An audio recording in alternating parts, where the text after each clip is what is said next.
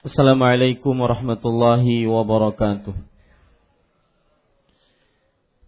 Bismillahirrahmanirrahim. Innal hamdalillah nahmaduhu wa nasta'inuhu wa nastaghfiruh wa na'udzu billahi min shururi anfusina wa sayyiati a'malina.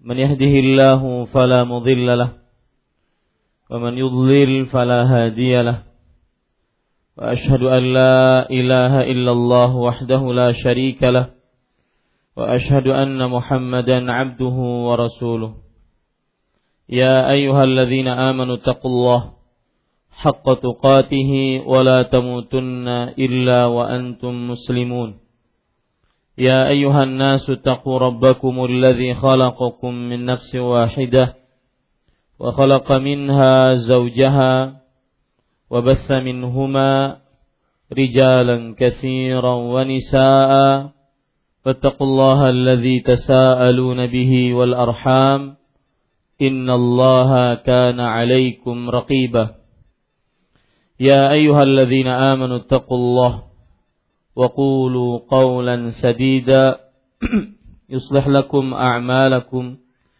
ويغفر لكم ذنوبكم ومن يطع الله ورسوله فقد فاز فوزا عظيما. أما بعد فإن أصدق الحديث كتاب الله وأحسن الهدي هدي محمد صلى الله عليه وعلى آله وسلم وشر الأمور محدثاتها وكل محدثة بدعة وكل بدعة ضلالة. Wa kulla dhalalatin finnar.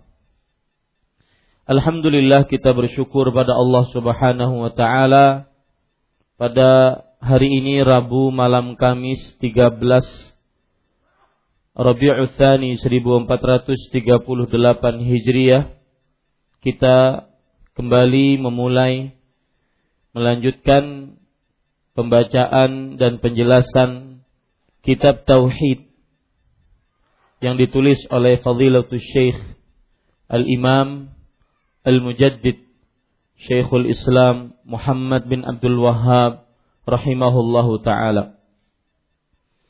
Salawat dan salam semoga selalu Allah berikan kepada Nabi kita Muhammad sallallahu alaihi wa ala alihi wasallam, ada keluarga beliau, para sahabat serta orang-orang yang mengikuti beliau sampai hari kiamat kelak dengan nama-nama Allah yang husna dan sifat-sifatnya yang ulia kita berdoa Allahumma inna na'udzubika min ilmin la yanfa' wa min qalbin la yakhsha' wa min nafsin la tashba' wa min du'ain la yusma' Ya Allah kami berlindung denganmu dari ilmu yang tidak bermanfaat berlindung denganmu dari hati yang tidak khusyuk berlindung denganmu dari jiwa yang tidak pernah puas dan berlindung denganmu dari doa yang tidak dikabulkan. Amin ya rabbal alamin.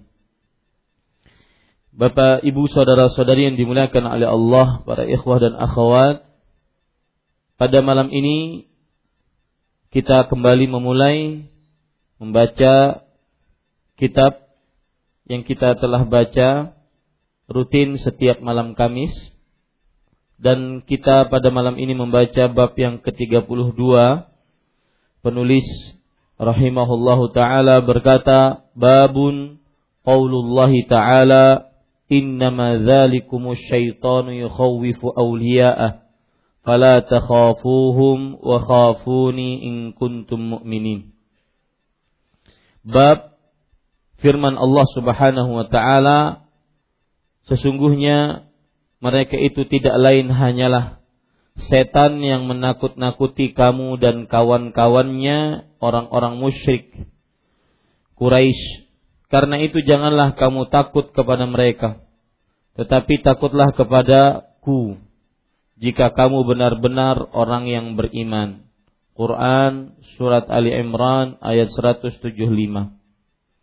Pada ikhwan yang dirahmati oleh Allah Subhanahu wa taala, di dalam buku aslinya penulis menyebutkan bab dengan firman Allah. Dan ini kebiasaan penulis menyebutkan bab dengan firman Allah. Cuma di dalam buku terjemahan kita disebutkan bab ke-32 takut kepada Allah. Maka di situ di dalam buku terjemahannya diberikan tanda kurung. Karena itu berarti bukan dari penulis, hanya inisiatif dari penerjemah. Adapun babnya yaitu bab Quran surat Ali Imran ayat 175. Sebelum kita lanjut membicarakan bab ini, maka atau ayat yang saya baca tadi, maka kita harus mendudukan masalah dulu. Penulis rahimahullah taala di bab yang ke-31 menyebutkan bab cinta kepada Allah. Setelah menyebutkan dalil-dalil dari ayat suci Al-Qur'an, hadis-hadis Rasul sallallahu alaihi wasallam tentang bab cinta kepada Allah, maka beliau menyebutkan bab al-khaufu minallah. Bab takut kepada Allah Subhanahu wa taala. Dan ini sangat sesuai. Kenapa demikian? Setelah membicarakan bab cinta kepada Allah, kemudian baru sekarang membicarakan bab takut kepada Allah. Sangat sesuai kenapa? Karena al-ibadah tartakizu ala syai'ain. Ibadah difokuskan pada dua hal atau bersumber pada dua hal. Artinya gini, orang itu bisa beribadah kepada Allah dengan dua sifat ini. Sifat cinta kepada Allah, maka dia akan beribadah. Dan juga sifat takut kepada Allah, maka dia pun juga akan beribadah. Lihat penjelasan menarik dari Imam Muhammad bin Salih Al-Utsaimin rahimahullah di dalam kitab beliau Al-Qaulul Mufid Syarah ala Kitab Tauhid. Fabil mahabbati yakunu imtithalul amri wa bil khaufi yakunu ijtinabun nahi. Dengan rasa cinta maka akan tercipta pelaksanaan terhadap perintah dan dengan rasa takut akan tercipta penjauhan dan pencegahan terhadap larangan. Maka ini perlu digarisbawahi bahwa penulis menyebutkan bab cinta kemudian setelahnya bab takut kepada Allah itu sangat sesuai dan cocok. Kenapa? Karena al-ibadah tartakizu ala syai'ani. Ibadah bersumber dari dua sifat. Anda bisa mengerjakan perintah Allah, sholat, puasa, zakat, haji, baca Quran, berdoa, berbakti, berzikir, bisa mengerjakan perintah. Kenapa? Karena cinta kepada Allah dan Anda dapat melawan hawa nafsu, menjauhi maksiat, mencegah diri dari kemungkaran karena rasa takut kepada Allah. Maka urutan pengurutan bab yang disebutkan oleh penulis sangat cocok dan sangat sesuai. Ini menunjukkan bahwa penulis tidak sembarangan untuk menyebutkan bab. Penulis tidak asal-asalan dalam mengurut bab, tetapi benar-benar dikaitkan dengan dalil. Ini para ikhwan yang dirahmati oleh Allah Subhanahu wa taala. Anda kalau seandainya tanya orang, "Kenapa kamu sholat?" Maka dia mengatakan, "Karena saya ingin pahala dari Allah Subhanahu wa taala." Itu kan keinginan menunjukkan rasa cinta. Makanya orang mengerjakan sholat, sumbernya adalah karena cinta kepada Allah. Kenapa kamu menjauhi maksiat? Tidak minum khamar, tidak berjudi, tidak berzina, tidak mencuri, tidak membunuh. Kenapa? Karena takut siksa Allah. Nah, lihat, ibadah dibangun dua hal ini. Makanya siapa yang mempunyai dua hal ini di dalam dirinya, dia akan senantiasa menjadi hamba Allah yang baik. Hamba Allah yang benar-benar taat kepada Allah Subhanahu wa taala. Kemudian yang perlu diperhatikan juga di sini para ikhwan yang dirahmati oleh Allah itu satu ya, poin pertama. Apa poin pertama yang saya sebutkan? Nah, siapa yang mau menjelaskan? Hampir 10 menit saya berbicara. Poin pertama, apa itu? Ah, tam. Silahkan. Kasih mic-nya mana musulnya?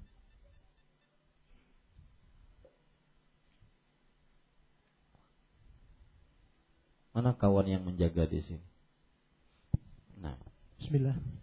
E, di sini sangat telitinya para maaf se, karena sangat telitinya penulis menempatkan bab daripada yang dibicarakan. Pertama dia membicarakan berkaitan dengan cinta kepada Allah dan kedua merasa takut karena hal karena dia untuk mendapatkan karunia dari Allah. Iya. Perhatikan baik-baik. Yang saya sebutkan tadi adalah pengaturan bab yang disebutkan oleh penulis sangatlah cocok. Setelah menyebutkan rasa cinta, membicarakan cinta kepada Allah dengan dalil-dalilnya, maka beliau menyebutkan tentang rasa takut kepada Allah.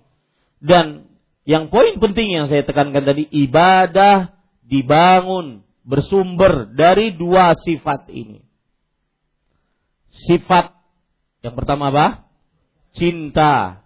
Fungsinya untuk apa? Mengerjakan, melaksanakan perintah. Ya, lihat kata-kata saya, jangan sampai salah. Mengerjakan dan melaksanakan perintah. Dan rasa takut fungsinya untuk apa? Menjauhi larangan. Mencegah larangan. Ini para ikhwan yang dirahmati oleh Allah Subhanahu wa taala. Baik, poin kedua yang ingin disampaikan pada kesempatan kali ini adalah oleh karena saking pentingnya dua sifat ini, para ulama membicarakan mana yang lebih didahulukan pada dua sifat ini di dalam diri seorang muslim.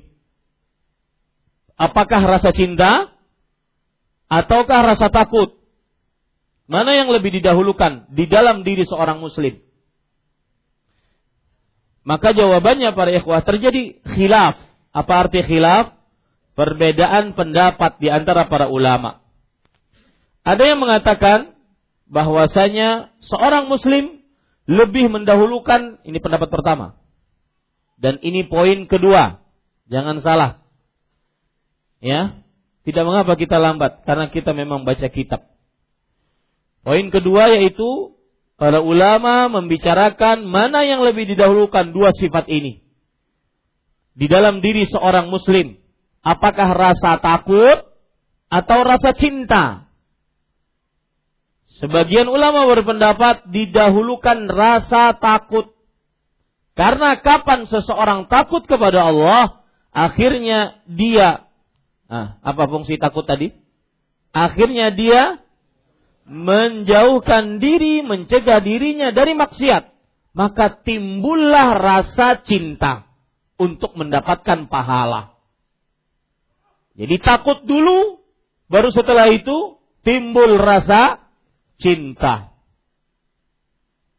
Ini pendapat yang pertama.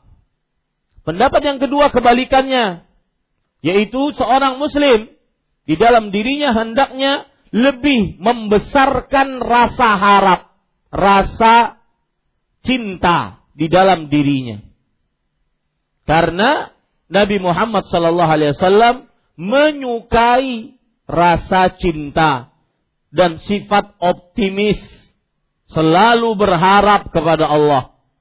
Karena Nabi sallallahu alaihi wasallam yu'jibuhul fa'lu. Senantiasa Nabi Muhammad sallallahu alaihi wasallam menyukai rasa cinta, optimis, harap. Ini para ikhwan yang dirahmati oleh Allah. Pendapat kedua itu. Pendapat yang ketiga. seorang muslim mendahulukan rasa cinta tatkala dia melaksanakan perintah dan mendahulukan rasa takut kalau seandainya di hadapannya ada maksiat. Ini pendapat ketiga. Agar seseorang benar-benar sempurna keimanannya kepada Allah Subhanahu wa taala. Maka tatkala ingin mengerjakan ketaatan, mengerjakan sholat subuh agar tidak terlambat, sholat tahajud agar tidak malas, sholat e, baca Quran, maka dia kedepankan rasa cinta agar dia semangat beribadah kepada Allah. Maka pendapat ketiga adalah mengedepankan rasa cinta tak kala mengerjakan perintah, ketaatan. Yang kedua, eh, yaitu kemudian mengedepankan rasa takut jika di hadapannya ada maksiat. Jangan nyoba-nyoba maksiat, karena mungkin sekali nyoba, mungkin mati di atasnya. Sekali nyoba, tidak bisa bertobat darinya. Sekali nyoba, meskipun bisa bertobat darinya, tidak mungkin atau tidak ada yang bisa menjamin taubatnya diterima oleh Allah Subhanahu wa taala seperti Firaun. Maka para ikhwan yang dirahmati oleh Allah Subhanahu wa taala, seseorang hendaknya pendapat ketiga mengedepankan rasa cinta tatkala mengerjakan ketaatan. Kemudian sebab inilah para ulama salaf mengatakan, lihat perkataan ulama salaf menarik, Idza waffaqakallahu lid-du'a fantadhiril ijabah. Jika Allah memberikan petunjuk kepadamu untuk bisa mengangkat tangan berdoa kepada Allah, karena mengangkat tangan untuk berdoa itu butuh petunjuk, Pak. Ada orang yang malas berdoa kepada Allah. Mengangkat tangan berdoa kepada Allah, minta keperluan hidup dunia dan akhiratnya, itu butuh petunjuk kepada Allah. Maka jika engkau diberi petunjuk oleh Allah untuk berdoa kepadanya, maka tunggulah jawabannya. Karena Allah Subhanahu wa taala telah berfirman di dalam Al-Qur'an dalam surat Ghafir ayat 60, "Wa qala rabbukum ud'uni astajib lakum." Rabb kalian berfirman, "Berdoalah kalian kepadaku, maka niscaya aku kabulkan bagi kalian permintaan kalian." Lihat di sini ayat ini menjadi pendapat bagi pendapat yang ketiga. Kalau lagi doa, kedepankan rasa apa? Rasa cinta agar dikabulkan oleh Allah. Agar tetap semangat berdoa. Nah, begitu. Kalau lagi di depannya maksiat, maka dikedepankan rasa takut kepada Allah Subhanahu wa taala. Baik, para ikhwan yang dirahmati oleh Allah Subhanahu wa taala, pendapat yang keempat. Mana yang lebih didahulukan? Rasa cinta atau rasa harap di dalam diri seorang muslim, maka yang lebih didahulukan pendapat yang keempat adalah tatkala sakit didahulukan rasa cinta dan harap. Tatkala sehat didahulukan rasa takut Tatkala sakit, mungkin setelah sakit dia meninggal, maka dia memerlukan rasa cinta untuk bertemu dengan Allah. Karena Rasul Shallallahu Alaihi Wasallam bersabda, "Man ahabba liqa Allah, ahabba Allahu liqa'ah." Siapa yang ingin bertemu dengan Allah, maka niscaya Allah ingin bertemu dengannya. Siapa yang suka bertemu dengan Allah, maka niscaya Allah suka bertemu dengannya. Lihat, didahulukan rasa apa? Rasa cinta. Kemudian juga ketika Rasul Shallallahu Alaihi Wasallam mendatangi seseorang, seorang pemuda dalam keadaan sekarat, sakit keras. Kemudian beliau bertanya kepada orang pemuda tersebut, "Kaifa tajiduka?" Bagaimana perasaanmu yang engkau hadapi tatkala sekarat seperti ini? Maka beliau mengatakan dua perkataan, dua kalimat. Akhafu dzunubi wa arju rahmat rabbi. Ay kama qala Nabi SAW. Aku takut dosa-dosaku dan aku berharap pahala dari Allah Subhanahu wa taala, rahmat Allah Subhanahu wa taala. Lihat di sini ketika seseorang di dalam sakit dia lebih mengedepankan rasa cinta dan harap. Kenapa? Karena agar mendapatkan pahala berhusnudzan di akhir hayatnya. Rasul Shallallahu Alaihi Wasallam bersabda, "Ana inda dhanni abdi bi." Aku sesuai dengan sangkaan hambaku kepadaku. In dhanna bi khairan fa khair, wa in dhanna bi syarran fa syarr. Kalau seandainya hambaku menyangkaku dengan kebaikan, maka itu baik. Kalau seandainya hambaku menyangkaku dengan keburukan, maka itu adalah buruk. Falyadhunna Nabi masya. Hendaknya hambaku bersangka kepadaku sesuai dengan kehendaknya. Adapun di dalam keadaan sehat, maka lebih mendahulukan rasa apa? Rasa takut. Agar jangan semena-mena dengan kesehatannya. Mentang-mentang punya mata, dijelalatkan ke mana-mana. Mentang-mentang punya telinga, didengarkan macam-macam. Mentang-mentang punya tangan, berlaku dengan tangannya apa saja yang haram dia lakukan. Mentang-mentang punya kaki dia jalankan kakinya ke tempat-tempat yang diharamkan. Maka ketika tatkala kita sakit eh sehat, maka lebih dahulukan sifat apa? Takut. Ini pendapat yang keberapa? Yang keempat. Para ikhwah, pendapat yang kelima. Wallahu alam ini pendapat yang paling kuat untuk diambil. Pendapatnya Imam Ahmad rahimahullahu taala. Sebagaimana yang dikatakan oleh Syekhul Islam juga di dalam kitab beliau Al-Ikhtiyarat. Imam Ahmad berkata, "Yang bagi an yakuna khawfuhu wa raja'uhu wahidan." Hendaknya seorang muslim hendaknya sifat cinta dan sifat takutnya satu di dalam hatinya. Sama. 100-100. Bukan 50-50. 50-50 enggak. Sama 100-100. Dia punya takut, punya juga cinta. Dia punya takut sehingga menjauhi maksiat Allah dan punya juga harap sehingga menjauhi eh, sehingga mengerjakan ketaatan kepada Allah. Kemudian yang paling penting di sini, fa ayyuhuma ghalaba halaka sahibuh. Maka dua sifat ini, rasa cinta dan rasa takut, mana saja yang lebih didahulukan, maka orangnya pasti binasa. Ingin contoh? Orang yang berputus asa, saya ingin bertanya, coba gunakan ketelitian berpikir kita. Orang yang berputus asa lebih mendahulukan rasa apa? Antara cinta dan takut. Takut akhirnya binasa. Padahal Allah berfirman, La taqnatu min rahmatillah, innallaha yaghfiru dzunuba jami'a. Jangan kalian berputus asa dari rahmat Allah. Sesungguhnya Allah mengampuni dosa-dosa seluruhnya. Kemudian Allah Subhanahu wa taala juga berfirman di dalam Al-Qur'an tentang putus asa. Perkataan Nabi Ayub kepada eh, Nabi Eh, Nabi Ayub, Nabi Yakub kepada anak-anaknya. La tai'asu min rauhillah. Innahu la yai'asu min rauhillah illa al-qaumul kafirun. Jangan kalian berputus asa dari rahmat Allah. Sesungguhnya tidak ada yang berputus asa dari rahmat Allah kecuali orang-orang kafir. Kapan orang berputus asa? Kalau lebih mendahulukan sifat mana? Takut, takut, takut, takut, akhirnya putus asa. Akhirnya tidak mau sholat, tidak mau ibadah. Karena merasa, ah sudahlah, ibadah kada diterima juga. Kebanyakan banyak dosanya sudah. Ya, itu sama dengan orang-orang yang was-was. Allahu Akbar. Enggak selesai, enggak belum pas. Belum rasuk. Allah belum. Rasuknya kapan? Ketika imam ruku. Takutan ketinggalan rakaat.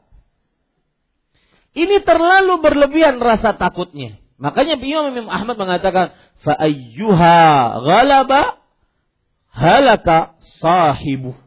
Maka sifat dua ini yang mana lebih didahulukan pasti orangnya akan binasa. Contoh sekarang kalau seandainya orang terlalu meremehkan maksiat, ah gampang aja minjam duit di bank karena bisa aja beristighfar kita. Yang penting tauhid setiap malam Kamis ngaji tauhid. Ah, Ini lebih didahulukan sifat mana? Cinta. Terlalu berlebihan rasa cinta. Sehingga akhirnya dia berharap, berharap. Lupa siksa Allah. Padahal Allah mempunyai dua hal. Ini dalil Imam Ahmad. Rahimahullah beliau Allah, beliau menyebut uh, dalilnya adalah firman Allah Subhanahu wa taala yaitu Nabi uh, Allah berfirman kepada Nabi Ibrahim, "Nabi ibadi anni anal ghafur rahim wa anna azabi huwal azabul alim." Beritahukan kepada hamba-hambaku, sesungguhnya aku adalah zat yang sangat pengasih. Tetapi ingat bahwa siksaku sangatlah pedih. Surat Al-Hijr surat ke-15 ayat 49 dan ayat 50. Ini poin yang kedua. Jadi pendapat yang paling kuat dari lima pendapat tadi yang mana para ikhwah? Bahwa sifat cinta dan sifat takut harus selalu dua-duanya ada di dalam diri. Ya, dia bagaikan dua sayap burung. Makanya para ulama mengatakan arkanul ibadah salah. Rukun beribadah tiga. Kalau anda yang sering dengarkan syarat diterimanya ibadah ada berapa? Dua. Ikhlas dan sesuai dengan petunjuk Rasul. Ini rukun ibadah.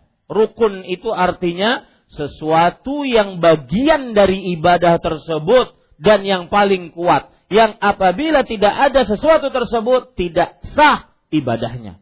Rukun ibadah ada tiga.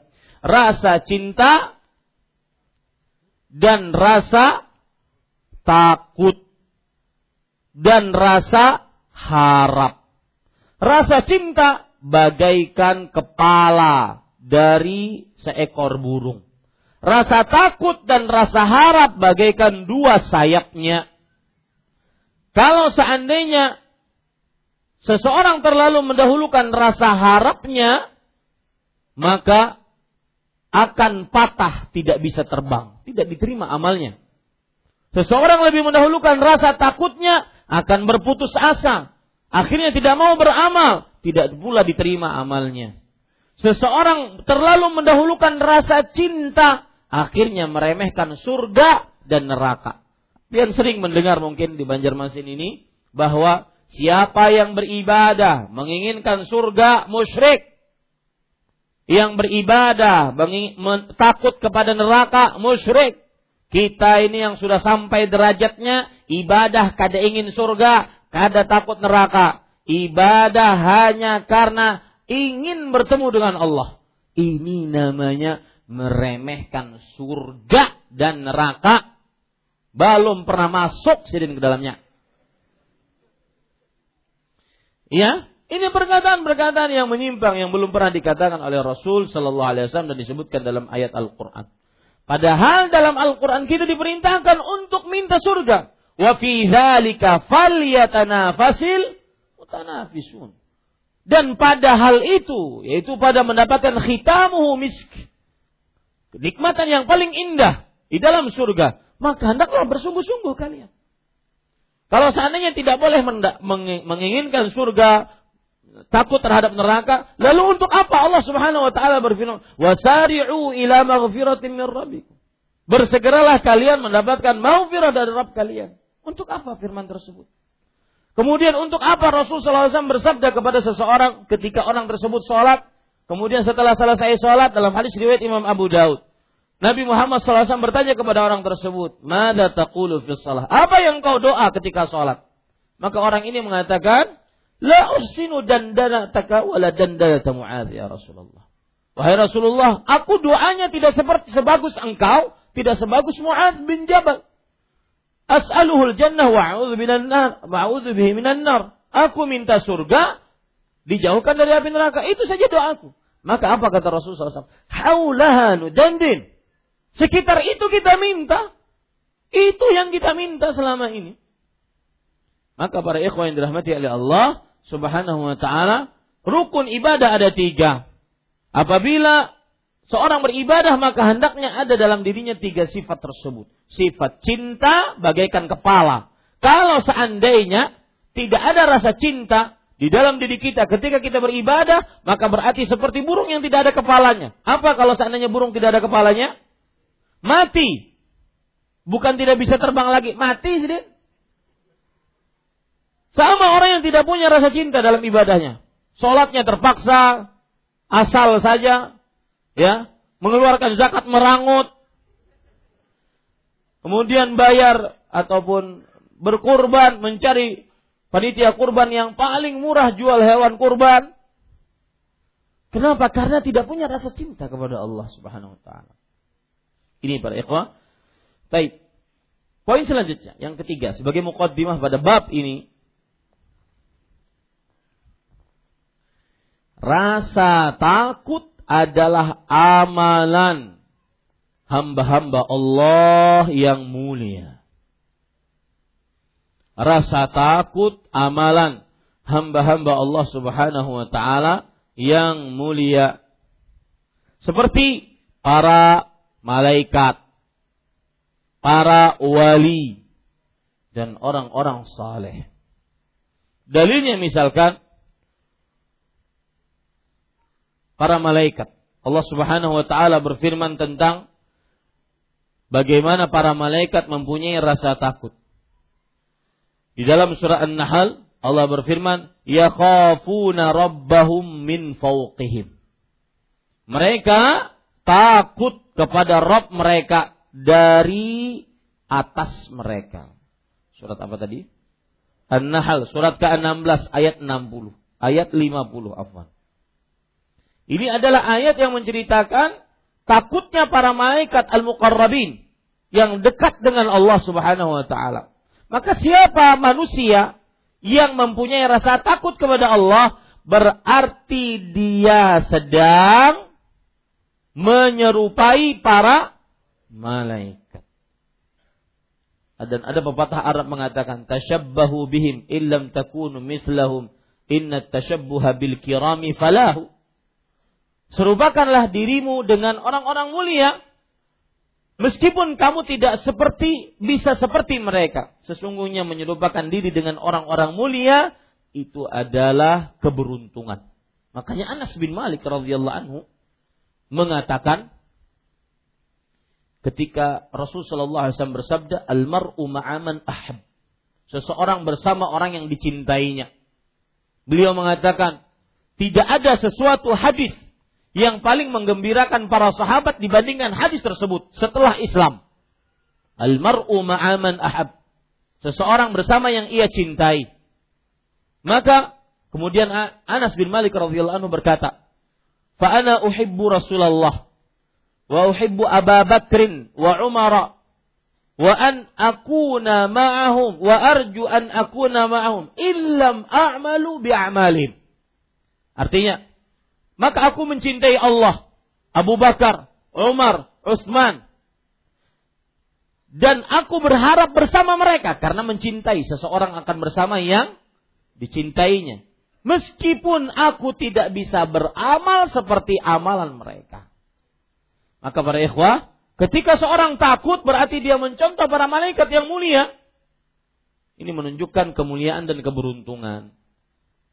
Lihat lagi ayat yang lain surat Al-Anbiya yang menceritakan tentang bagaimana mereka para para malaikat takut kepada Allah Subhanahu wa taala.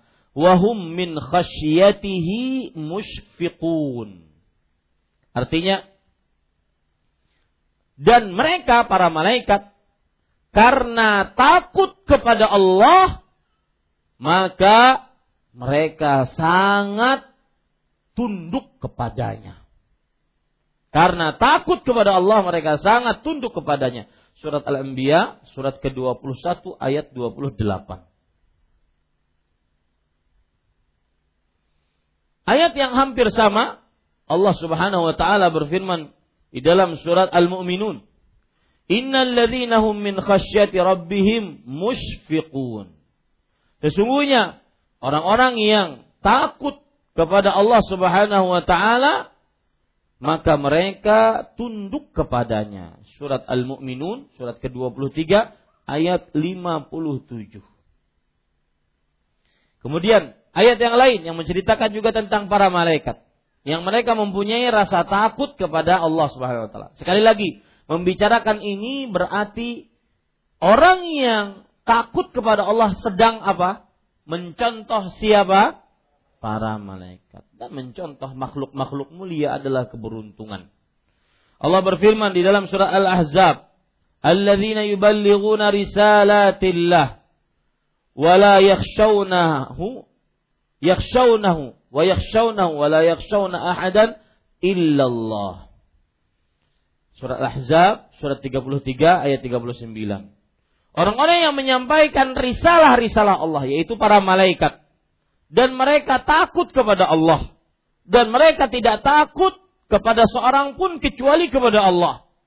Maka para ikhwah yang dirahmati oleh Allah, ini adalah ayat-ayat yang menunjukkan bahwa hamba-hamba Allah yang dekat kedudukannya dengan Allah, para malaikat, wali-wali Allah, orang-orang saleh, semuanya mempunyai rasa takut kepada Allah. Bahkan ada hadis yang menunjukkan keistimewaan takut kepada Allah Subhanahu wa taala. Yaitu tujuh golongan yang nanti di hari kiamat di padang mahsyar akan mendapatkan naungan dari naungannya Allah Subhanahu wa taala. Yang mana pada hari itu tidak ada naungan kecuali naungan Allah, semuanya itu dari tujuh ini disebabkan sumbernya takut kepada Allah. Imam yang adil. Kenapa bisa adil? Karena takut permintaan pertanggungjawaban oleh Allah. Takut hadis Rasul nih, perhatikan para pemimpin. Ya, perhatikan para pemimpin. Di dunia dia enak. Wa fil akhirati hasratun wa nadamah kata Rasulullah SAW. Di akhirat yang ada adalah kerugian dan penyesalan. Kemudian imam yang adil. Kemudian rajulun qalbuhu mu'allaqun bil masajid. Seorang yang hatinya terpaut dengan masjid. Kapan dia ter, terpaut dengan masjid? Karena dia takut kepada Allah. Takut melalaikan dari kewajiban-kewajiban sholat yang diperintahkan oleh Allah. Yang ketiga, syabun nasya'a fi ibadatillah. Anak muda yang semestinya atau bukan semestinya. Yang terkadang anak muda ingin happy-happy. Ingin menikmati masa mudanya. Muda foya-foya, tua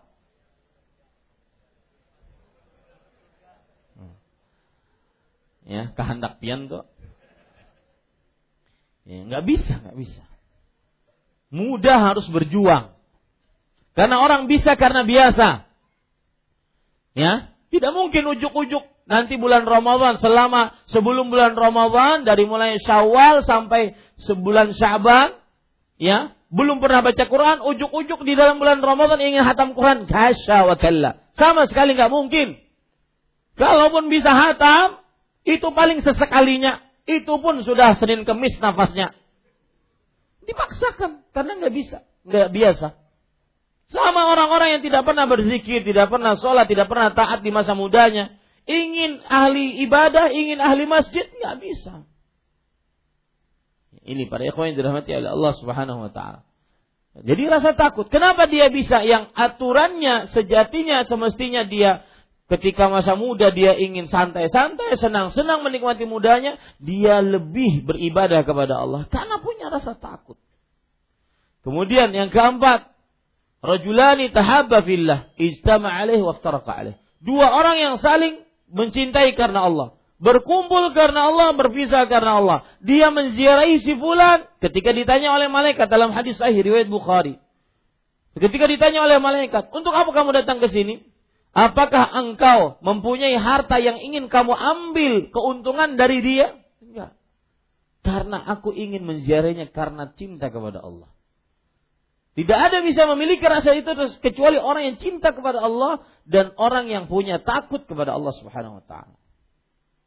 Kemudian yang kelima, orang yang bersedekah bersedekah eh, or, uh, yang kelima seorang lelaki yang diajak oleh seorang perempuan yang cantik dan mempunyai kedudukan. Tetapi dia mengatakan ini akhafullah, aku takut kepada Allah. Lihat jelas. Kemudian yang keenam yaitu seorang yang bersedekah, dia sembunyikan sedekahnya. Sampai tangan kirinya tidak mengetahui apa yang disedekahkan oleh tangan kanannya. Kenapa? Takut ria. takut kepada Allah. Yang ketujuh, rajulun zakarallaha khalian fafadat aina. Seorang yang berzikir kepada Allah sendirian, kemudian kedua air kedua matanya berlinang dengan air mata.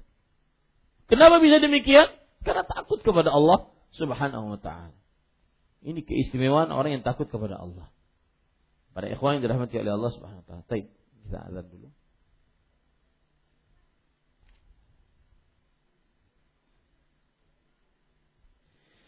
Baik. Para ikhwan yang dirahmati oleh Allah Subhanahu wa taala, sekarang kita ingin masuk kepada penjelasan tentang apa itu rasa takut. Pengertiannya kemudian juga keutamaan-keutamaannya. Pengertiannya kemudian juga keutamaan-keutamaannya. Para ikhwan yang dirahmati oleh Allah Subhanahu wa taala, pengertian dari rasa takut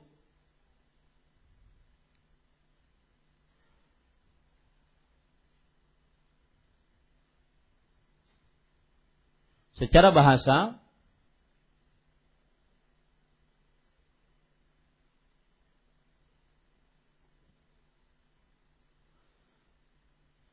bisa berbagai macam makna. Kata al-khawfu di dalam bahasa Arab bisa berbagai macam makna. Dalam Al-Quran, rasa takut adalah al-khawf.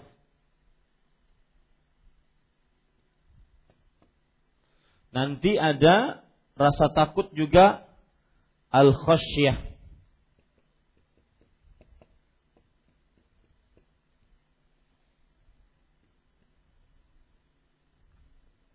Di dalam di dalam bahasa Arab al-khaufu mempunyai berbagai macam makna.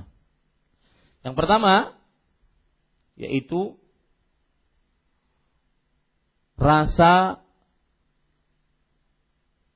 tidak tenang. Arti takut adalah rasa tidak tenang.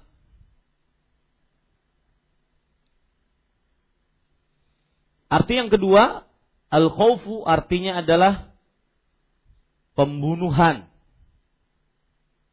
Al-khawfu artinya adalah pembunuhan. Seperti firman Allah dalam surah Al-Baqarah, surat yang kedua, ayat 155. Wala nabluwannakum bil wala nabluwannakum bi syai'in minal khawfi. Dan sungguh kami akan benar-benar uji kalian dengan sesuatu dari rasa khauf. Rasa khauf di sini maksudnya adalah dengan peperangan, pembunuhan. Begitu juga dalam surah Al-Ahzab. Al-Ahzab ayat 9. Bahwa yang dimaksud dengan al-khauf adalah pembunuhan. Fa'idha ja'al khaufu. Jika telah datang khauf. Yaitu pembunuhan, peperangan.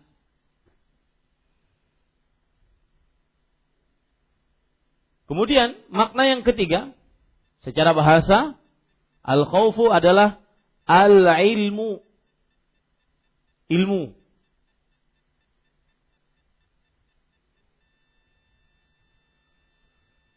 Sebagaimana firman Allah dalam surah An-Nisa surat keempat ayat 128. Allah Subhanahu wa taala berfirman, "Wa in imra'atun khafat min ba'liha nusyuzan." Au i'radan. Kalau seandainya ada seorang istri khafat mengetahui dari suaminya penyimpangan ataupun pemalingan, maksudnya menyeleweng. Ya. Arti khauf di ayat ini adalah mengetahui. Dalam ayat surah Al-Baqarah ayat 182 juga sebagai dalilnya. Faman khafa mimusin janafan au isma. Barang siapa yang mengetahui khafa mimusin janafan au isma. Ya, khafa di sini artinya mengetahui. Para ikhwan yang dirahmati oleh Allah, adapun secara bahasa pengertiannya juga disebutkan di dalam kitab Al-Mu'jamul Wasit. Al-khawf infi'alun fin nafsi yahduthu li tawaqqu'in ma yaridu minal makruh au yafutu minal mahbub. Catat baik-baik. Khauf secara bahasa adalah perasaan di dalam diri yang timbul dikarenakan perakiraan tentang terjadinya sesuatu yang dibenci atau kehilangan yang dicintai. Saya ulangi. Rasa khauf artinya adalah perasaan di dalam diri tentang terjadinya apa tadi? Hah? Yang diperkirakan akan terjadinya sesuatu yang dibenci atau kehilangan sesuatu yang dicintai. Ini kapan orang mempunyai rasa khauf tersebut? Kalau dia mengira, wah kayaknya meninggal si fulan. Takut dia. Ah, kayaknya kehilangan harta. Ah, kayaknya kekurangan harta.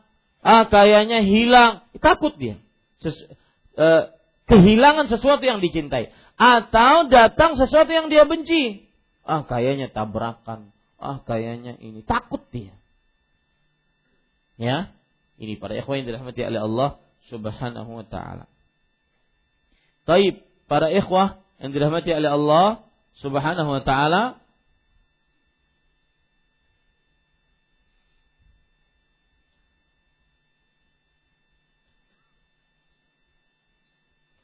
Sekarang kita ambil pelajaran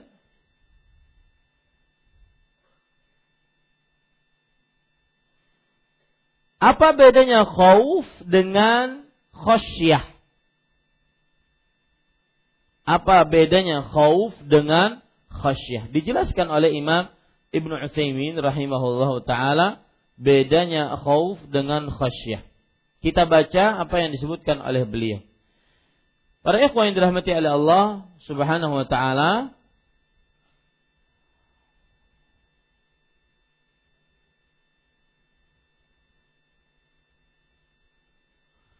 Khauf adalah rasa takut yang ada pada diri seseorang.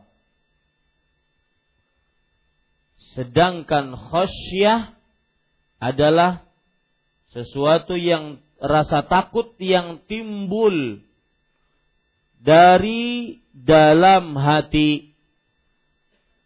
Khosyah adalah sesuatu yang timbul dari dalam hati. Lihat, saya bacakan perkataan beliau biar lebih jelas. Wal khasyah naw'un minal khauf. Khasyah macam dari rasa takut. Jadi khauf itu umum, besar, rasa takut yang besar. Cabangnya khasyah. Berarti yang lebih khusus mana? Khauf atau khasyah? Khasyah. Lebih umum khauf. Ya, bagian dari khauf adalah khasyah. Beda antara keduanya, beliau mengatakan dua hal. Beda antara khasyah dengan khauf, itu ada tulisannya. Al khauf kemudian al khasyah. Ya. Bedanya yang pertama beliau mengatakan annal khasyata takunu ma'al ilmi bil makhsyi wa halih bahwa khasyah biasanya dibarengi dengan ras pengetahuan tentang sesuatu yang dia takuti. Saya ulangi. Khasyah biasanya dibarengi dengan pengetahuan tentang sesuatu yang dia takuti.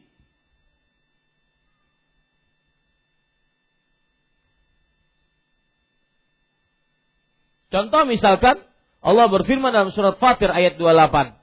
Innama yakhshallaha min ibadihil ulama. Sesungguhnya hanya para ulama yang takut kepada Allah dari hamba-hambanya. Lihat di sini Allah menyebutkan kata ulama. Kenapa ulama takut? Karena ulama alim terhadap Allah. Alim terhadap Allah. Ini bedanya khasyah dengan khauf. Khasyah itu lebih khusus.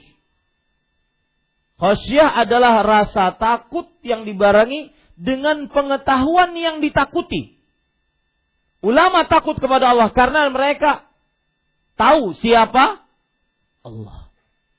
Mereka mengenal sifat dan nama-nama Allah. Makanya mereka khusyah. Bukan hanya sekedar khauf. Tetapi apa? Khusyah. Ini para ikhwan yang dirahmati oleh Allah. Yang kedua, bedanya rasa takut dengan khasyah, rasa khauf dengan khasyah, annal khasyata takunu bisababi 'azamatil makhsyyi bi khilafil khauf. Faqad yakunu min dha'fil khaif la min quwwatil mukhawwaf, al-makhuf. Artinya, rasa takut terjadi disebabkan karena agungnya yang ditakuti Afan, saya ulangi. Rasa khosyah terjadi karena besarnya yang ditakuti. Rasa khosyah. Besarnya yang ditakuti. Agungnya yang ditakuti. Beda dengan khauf. Khauf terjadi karena lemahnya orang yang khauf. Bukan kuatnya orang yang ditakuti. Ya. Saya sebutkan biar tidak bingung. Apa bedanya khauf dengan khasyah? Tentunya yang paling besar ini. Khasyah hanya bagian dari khauf. Dan dalam bahasa Indonesia dua-duanya diartikan rasa takut. Ya, diartikan rasa takut. Eh, dalam surah Al-Bayyinah, siapa yang masih ingat di ayat yang terakhir.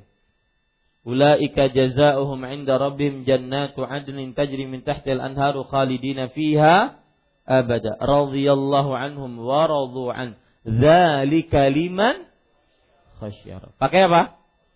Khasyah. Ya, bukan pakai khauf. Tapi semuanya sama, artinya takut kepada Allah. Dan inilah di sinilah letaknya kayanya Arab, kayanya bahasa Arab. Makanya Allah Subhanahu wa taala memilih bahasa Arab sebagai bahasa Al-Qur'an dan bahasa hadis. Taib. Bedanya antara rasa khauf dengan rasa takut. Kalau khasyah terjadi karena mengetahui yang ditakuti. Mengetahui Allah. Makanya para ulama takut kepada Allah.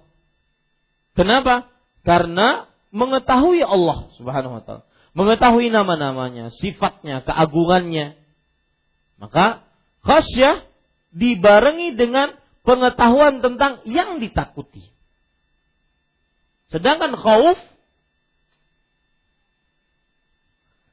terkadang tidak diketahui. Yang penting takut. Ya, yang penting takut. Takut kepada kegelapan. Kenapa? Tahu. Takut sama kuburan. Kenapa? Pada tahu juga. Nah, ya, nggak tahu dia. Nggak tahu kenapa dia harus takut. Takut kepada api, tahu karena panas. Takut terbakar. Terkadang tidak tahu yang ditakuti. Itu namanya apa? Khauf. Ini perbedaan pertama. Perbedaan kedua, ya, dua lah. Perbedaan kedua, para ikhwan yang dirahmati oleh Allah, khasyah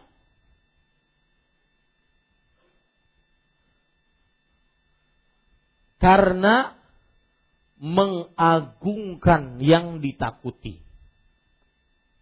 mengagungkan yang ditakuti. Nyamannya sini dingin nih, pantasan banyak orang sini. Ya, mengagungkan yang ditakuti. Jadi mengagungkan Allah. Kenapa? Karena dia eh, kenapa dia khasyah? Karena dia mengagungkan Allah Subhanahu wa taala yang ditakuti. Sedangkan khauf ya bukan karena mengagungkan yang ditakuti, karena yang takut lemah. Khauf. Kita takut kepada binatang buas. Kenapa? Hah? Karena kitanya lebih lemah dibandingkan binatang buas. Nah, berarti takut kepada binatang buas itu khasyah atau khauf? Ya. Itu khauf. Kenapa? Karena kitanya yang takut, kitanya yang lemah kepada yang ditakuti. Bukan yang ditakuti yang kuat. Karena yang kuat hanya siapa? Allah Subhanahu wa taala. Itu bedanya khasyah dengan khauf.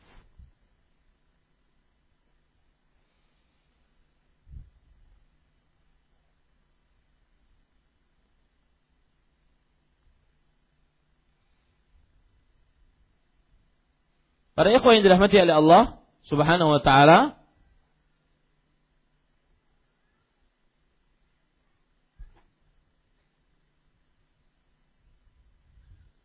Sebentar mohon waktunya.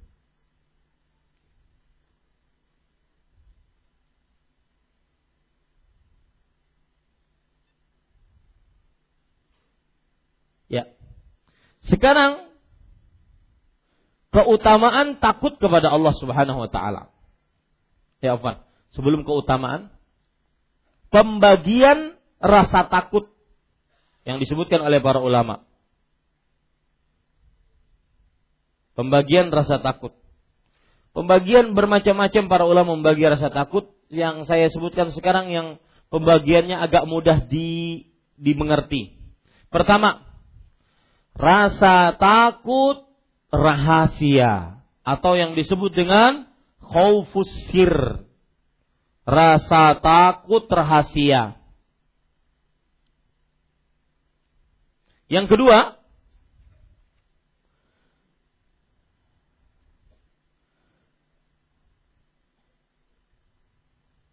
rasa takut kepada makhluk.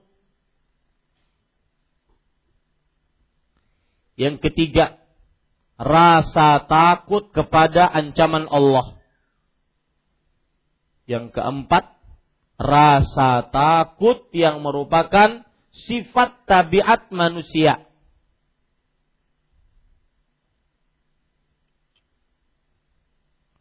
Nomor pertama dan kedua tercela.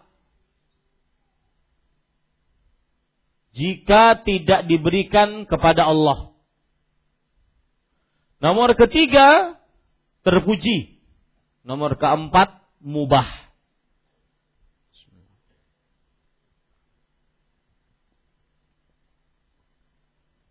Saya ulangi. Pembagian rasa takut yang pertama rasa takut rahasia. Nanti saya akan jelaskan apa yang maksud dengan dengan rasa takut rahasia. Yang kedua, rasa takut kepada makhluk Allah. Yang ketiga, rasa takut terhadap ancaman Allah. Yang keempat, rasa takut yang merupakan sifat tabiat manusia. Yang pertama dan kedua, tercela jika diberikan kepada selain Allah. Yang ketiga, rasa takut yang terpuji. Yang keempat rasa takut yang merupakan sifat mubah bagi seorang manusia. Kita jelaskan satu-satu rasa takut ini. Yang pertama itu khaufus sir. Apa maksud rasa takut rahasia? Yaitu seorang mempunyai rasa takut kepada sesuatu yang bisa menyebabkan penyakit, kemiskinan, pembunuhan, musibah, ujian, tabrakan, atau yang semisalnya. Jika rasa takut ini diberikan kepada selain Allah, maka ini adalah syirkun akbar. Takut kepada kucing yang ditabrak. Maka dia merasa pinanya stangnya sudah kada bagus nih. Hanyar nungkar semalam. Ya, gara-gara menabrak kucing, maka dia punya takut. Rasa takut kepada kuburan-kuburan keramat. Kalau tidak meletakkan bunga kambang-kambang di kuburan tersebut. Ada seperti itu.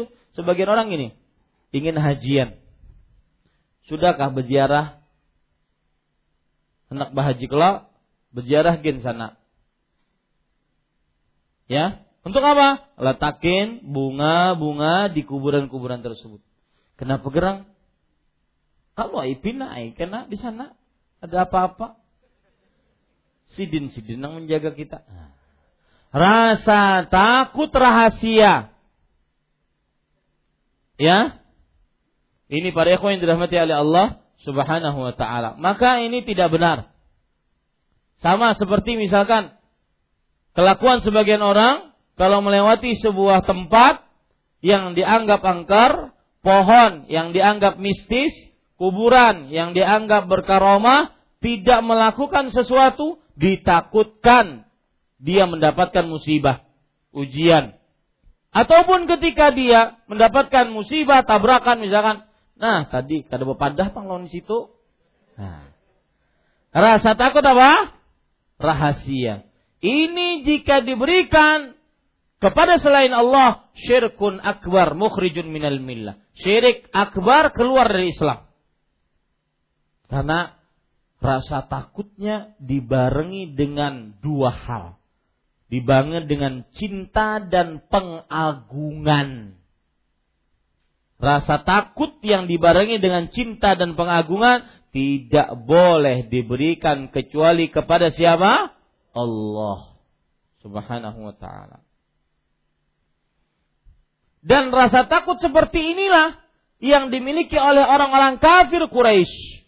Dijelaskan oleh Allah dalam surat Az-Zumar ayat 36. Wa yukhawwifunaka billadzina min dunih. Dan mereka menakut-nakuti engkau wahai Muhammad dengan orang-orang selainmu. Ya, itu maksudnya adalah sembahan-sembahan selain Allah. Tuh, letakkan sesaji nanti hubalnya marah. Letakkan sesuatu, nanti lata uzzanya, manatnya marah. Ini para ikhwan yang dirahmati oleh Allah Subhanahu wa taala. Maka ini masuk di dalamnya tumbal. Meletakkan tumbal, membuat tumbal-tumbal, ya. Karena ada rasa takut kalau tidak ditumbali maka akan berdampak negatif kepada diri. Ini kesyirikan akbar keluar dari Islam. Rasa takut yang kedua, rasa takut kepada makhluk Allah. Akhirnya menyebabkan tidak mengerjakan perintah atau tidak menjauhi maksiat. Maka ini diharamkan dan dosa besar. Seperti misalkan ada hadis lemah dia, tetapi maknanya sahih. Allah berfirman kepada seorang hamba nanti di hari kiamat, "Ma mana'aka idza ra'aital munkara alla tughayyirhu?" Fayaqul, "Ya Rabbi, khasyatan nas atau khasyitun nas." Fayaqulu, "Iyaya kunta ahaqqu an takhsha." Allah berfirman kepada seorang hamba nanti pada hari kiamat. Apa yang menyebabkan engkau jika telah melihat kemungkaran engkau tidak cegah kemungkaran tersebut? Maka orang ini menjawab, aku takut kepada manusia. Supan, ada nyaman. Ada yang makan, kawan makan ketika resepsi pernikahan, walimatul urs, makan sambil berdiri. Oh subhanallah punya pengalaman. Waktu di Jepang ada orang makan ngantri ya. Jadi misalkan ini warung jualan mie. Ngantri. Ngantri makannya di situ. Jadi nungkar makan di situ. Habis itu pulang, maju pulang, makan di situ, keluar pulang. Subhanallah. Berdiri. Jadi memang pemandangan makan sambil berduduk itu pemandangan indah. Pemandangan yang memang benar-benar sesuai dengan fitrah manusia. Lu sampai terlongok-longok, ah? Kayak itu kah? Jadi ngantri, ngantri bukannya habis didukar, ya, harus makan di situ, kedada bungkus. Ya, makan di situ, berdiri. Habis makan, pulang, maju lagi, makan pulang. Jadi makannya itu cepat-cepat. Sadak-sadak situ.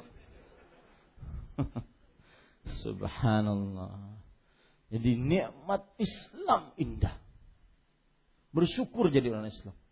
Maka para ikhwah, saya nasihatkan, coba antum baca buku Fadlul Islam. Kemuliaan ajaran Islam.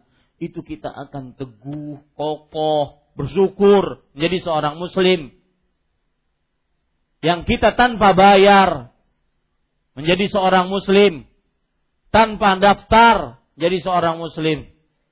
Tapi dipilih oleh Allah dari sekian miliar manusia. Sekarang populasi manusia di dunia 1.6 miliar manusia. Anda di antaranya yang dipilih oleh Allah sebagai muslim. Mudah-mudahan kita sampai mati jadi muslim. Ini para ikhwan harus di zaman sekarang saking banyaknya godaan, ujian, terutama syubuhat yang menyamakan semua agama sama, Ayo kerukunan, keutuhan negara kesatuan Republik Indonesia. Ya kaum muslimin yang paling menjaga NKRI. Kaum muslimin yang paling menjaga keutuhan. Yang paling toleran kaum muslimin. Bu, tapi tidak boleh disatukan ajaran yang mensyirikan Allah dengan yang mentauhidkan Allah. Tidak akan bisa disamakan. Harus i'tizaz bil Islam.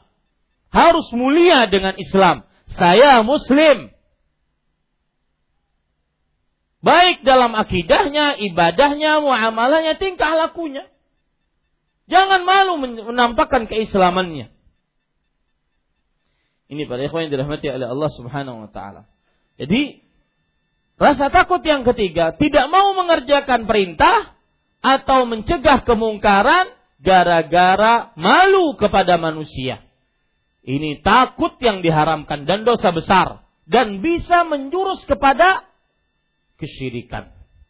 Lihat kata-kata saya bisa menjurus kepada kesyirikan. Ya. Bukan berarti langsung serta merta dia syirik. Ini para ikhwan dirahmati oleh Allah Subhanahu wa taala.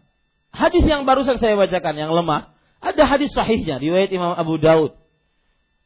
Rasul dan ini amalan hati dan rasa takut itu amalan hati.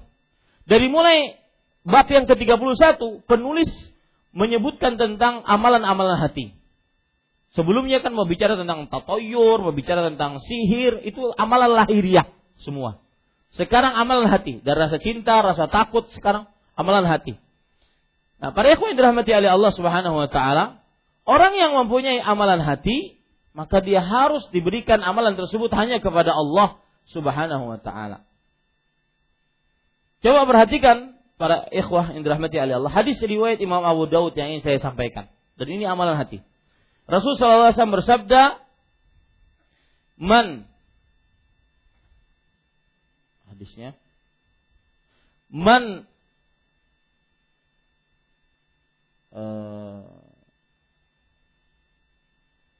Man uh, idza idza idza umilatil khati'atu fil ard jika dilakukan dosa di bumi. Karena man syahidaha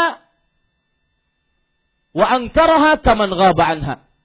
Wa man ghaba anha faradhiyaha kaman syahidaha. Ay kama qala Nabi sallallahu alaihi wasallam. Artinya, jika telah dilakukan dosa di bumi, maka siapa yang menyaksikan dengan kasat matanya secara langsung, tapi dia mengingkarinya di dalam hati, seperti orang yang tidak melihatnya.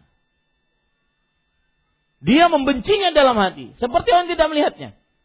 Tetapi sebaliknya, yang tidak melihat dengan kasat mata secara langsung, tetapi dia meridhoinya seperti orang yang menyaksikannya langsung. Ini para ikhwah, maka harus ada. Ketika ada kemungkaran, jangan sampai malu kita amar ma'ruf nahi mungkar. Ya, jangan sampai malu. Cuma saya berpesan, ini harus ditekankan. Nanti insya Allah kapan-kapan kita akan belajar tentang tata cara amar ma'ruf nahi mungkar. Di zaman sekarang sudah rancu. Salah satunya adalah ingin amar ma'ruf nahi mungkar tapi dibumbui dengan kemungkaran. Contoh di sosial media ingin mengingatkan kaum muslimin agar dijauhkan dari atau agar hati-hati untuk mengkonsumsi obat, makanan, minuman karena bisa-bisa tercampur dengan babi ataupun hewan-hewan yang disembelih tanpa kebenaran. Tidak sesuai dengan syariat Islam. Ingin mengingatkan kaum muslimin bagus, tapi peringatannya dicampur dengan kemungkaran. Di antaranya di videonya tersebut ada perempuannya di videonya tersebut ada musiknya. Kemudian ditulis pulang, abaikan perempuannya dan musiknya. Ya, apa mengabaikan terlihat? Alhamdulillah. Ya. Ini para ikhwan yang dirahmati. Jadi mengingkari kemungkaran dengan kemungkaran itu hayhata. Hayhata itu artinya tidak mungkin sama sekali mendatangkan ke kesahihan, kebenaran. Pasti mendatangkan kebatilan. Jadi kata-kata abaikan musiknya itu tidak benar itu. Ya. Jangan disebar. Terutama yang sesat-sesat jangan disebar. Meskipun tujuannya ingin mengingatkan. Enggak. Orang itu, Pak, kita itu harus cerdas berpikir. Orang itu buat kesesatan, buat hal-hal yang aneh, ya. Tujuannya agar terkenal. Semakin kita menyebarnya, semakin terkenal. Maka biarkan saja. Jangan digubris. Ya. Ini para ikhwan yang dirahmati oleh Allah Subhanahu wa taala. Yang ketiga, takut yang terpuji ini, takut terhadap ancaman Allah. Dan takut yang inilah yang dimiliki oleh orang-orang makhluk-makhluk hamba Allah yang terdekat dengan Allah. Allah berfirman di dalam surat Ibrahim ayat 14. Dzalika liman khafa maqami wa khafa wa'id. Yang demikian itu yaitu surga bagi siapa yang takut terhadap kedudukanku dan terhadap ancamanku. Ini orang-orang yang takut kepada Allah Subhanahu wa taala. Yang keempat, para ikhwan yang dirahmati oleh Allah Subhanahu wa taala, ada perkataan menarik dari Syekhul Islam, beliau mengatakan, "Hadzal khaufu ma hajazaka an ma'asillah, fama zada ala dzalika fahuwa ghairu muhtajin ilaih." Artinya, rasa takut seperti ini adalah rasa takut yang menghalangimu dari maksiat kepada Allah. Takut terhadap ancaman Allah menghalangi seseorang untuk bermaksiat kepada Allah. Kemudian yang keempat, takut yang mempunyai yang merupakan sifat tabiat manusia. Seperti takut dari musuh, takut terhadap binatang buas, takut kepada longsor, takut kepada kebakaran, kemudian tenggelam. Maka ini tidak tercela. Ini tidak tercela. Dan Allah menyebutkan takutnya Nabi Musa alaihissalam dalam surat Al-Qasas ayat 21, "Fakharaja minha khaifan yataraqqab." Maka Nabi Musa keluar dalam keadaan rasa takut dan berhati-hati. Takut di sini, takut dari musuh, takut yang biasa, asalkan tidak mendatangkan pengagungan dan kecintaan. Atau tidak mendatangkan perasaan-perasaan yang aneh tadi. Nah, ya tabrakan. Gara-garanya sih. Kada mau ucapkan salam lawan sidin tadi lewat kuburan sidin? Nah ini rasa takut yang terdapat pengagungan dan kecintaan.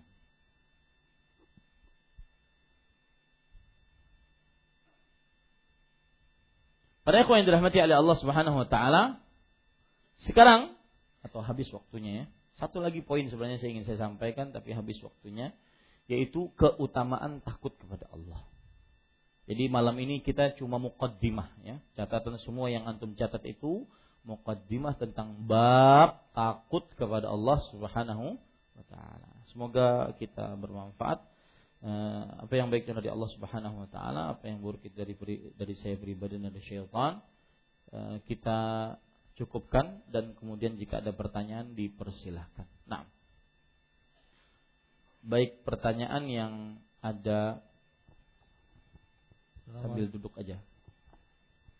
Sambil duduk ya. Assalamualaikum Ustaz. Waalaikumsalam warahmatullahi wabarakatuh. Apa saya tanya lupa. kalau boleh saya kalau ada kesalahan di apa nilaian gitu ada kekurangan bisa kita bilang ambil saran kita juga gitu kan uh, bolehkah nggak apa-apa uh, seperti kalau ada yang datang orang baru gitu ya kan mereka baru gabung di majelis ini ya. Terus boleh Ustaz tanya siapa yang datang di sini baru? Kasih kesempatan bertanya sama mereka. Soalnya saya berapa kali saya bawa orang teman-teman di Jakarta dulu. Terus belum bisa kesempatan untuk tanya-tanya begitu. Harusnya Ustaz juga boleh tanya gitu siapa yang baru di sini boleh bisa tanya dia duluan gitu. Lebih baik ya gitu. Nggak apa-apa. Iya. Nah, itu saran saya gitu. Iya. Kalau yang kedua kalau tanya jawab itu sangat penting buat masyarakat awam. Mereka sangat membutuhkan singkat instan message. Iya. Dakwah. Kalau itu lebih bagus kalau tanya jawab lebih panjang lebih banyak. Iya itu saran saya. Terima ya. kasih. Assalamualaikum. Waalaikumsalam warahmatullahi wabarakatuh. Beliau ini datang dari Jakarta. Beliau aslinya orang Uzbekistan, tapi sudah berwarga negara Indonesia. Dan beliau ingin menuntut ilmu di sini untuk walau malam semalam saja, nanti pulang lagi ke Jakarta. Taib, jazakallah khair atas sarannya dan mudah-mudahan kita waktunya diberikan oleh Allah Subhanahu wa taala keberkahan untuk bisa lebih meluangkan waktu untuk bertanya dan ada ada pertanyaan dan tanya jawab. Pertanyaan pertama langsung eh, saya bacakan. Assalamualaikum Waalaikumsalam warahmatullahi Apakah ada adab menguap dalam Islam? Bolehkah kita menguap dengan bersuara atau apabila kita menguap maka kita berta'awudz? Jazakallahu khairan. Maka jawabannya ada penguap dalam Islam. Yang pertama adalah antak zumahu, yaitu menahannya. Jadi menguap ditahan. Jadi sampai muhanya memerah ditahan. Ya, itu menahan. Yang kedua, kalau tidak bisa ditahan, maka falyakuffahu bi bikaffik. Hendaknya dengan menahan dengan tangannya mulutnya. Jadi tidak terbiar dibiarkan terbuka. Karena ada beberapa riwayat bahwa jika dibiarkan terbuka maka akan masuk syaitan padanya. Kemudian apabila kita menguap apakah kita bertawud? Tidak. Ya, akan tetapi cuma menahan ataupun menutup mulut dengan e, tangan kita. Ya, ini menunjukkan bahwasanya jangan dibiarkan mulut kita terbuka ataupun e, tidak tertutup. Makanya nyaman saya menguap kayak itu. Ya, biasanya ah, itu pokoknya sudah paling nyaman dah. Ya, maka ini tidak benar dan tidak sesuai dengan syariat Islam. Wallahu alam. Assalamualaikum warahmatullahi wabarakatuh. Apakah wali Allah itu maksuh? Di sini disebutkan apakah wali itu maksum? Wali apa dulu? Wali kelas kah? Wali santri? Mungkin yang dimaksudnya wali wali Allah. Maka jawabannya pertama, saya ingin menjawab dari dasar. Apa itu wali? Wali disebutkan oleh Allah Subhanahu wa taala adalah alladzina amanu wa kanu yattaqun. Ala inna awliya Allah la khaufun alaihim walahum yahzanun alladzina amanu wa kanu yattaqun. Ingatlah, sesungguhnya wali-wali Allah tidak ada rasa takut dan tidak ada rasa khawatir atas mereka. Siapa mereka? Orang-orang yang beriman dan bertakwa. Setiap hamba Allah yang beriman dan bertakwa itu adalah wali Allah. Nah, apakah mereka maksum? Maksum di sini maksudnya adalah ma'sum, yaitu pakai ain dan pakai sad, ma'sum. Ma'sum artinya asamahullahu minadz dzunub wal khataya. Allah jaga mereka dari dosa dan kesalahan. Maka jawabannya tidak.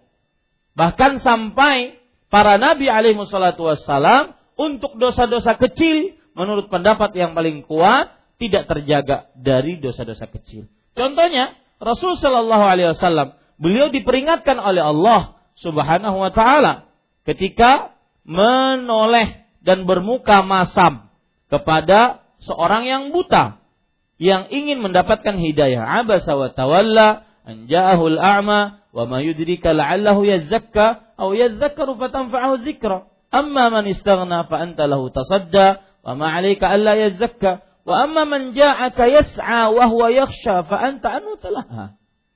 Ini ayat Allah turunkan sebagai peringatan kepada Nabi Muhammad sallallahu alaihi wasallam. Kemudian juga para nabi alaihi wassalatu wasallam mengakui sendiri kesalahan mereka ketika syafaat, syafaatul uzma. Ya, jangan kepadaku kata Nabi Adam, aku pernah melakukan kesalahan, makan pohon atau buah khuldi. Jangan kepadaku, aku pernah melakukan kesalahan. Itu Nabi Ibrahim pernah berdusta. Nabi Musa pernah membunuh orang.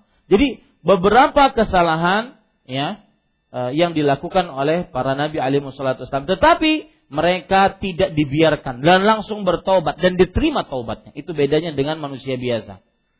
Dan ini bukan merendahkan derajat para nabi alaihi wasallam. Tetapi begitulah yang dijelaskan oleh para ulama rahimahumullah taala. Nah, para wali alaihi uh, para wali radhiyallahu anhum wa rahimahumullah, mereka itu tidak maksum dari kesalahan.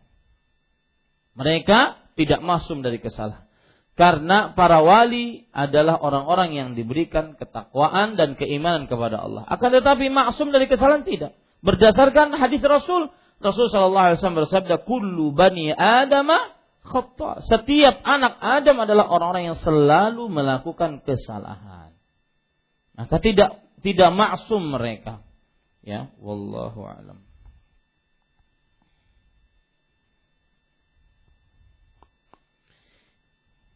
Yang pertama, eh, yang selanjutnya barakallahu fiik wa fiik barakallah.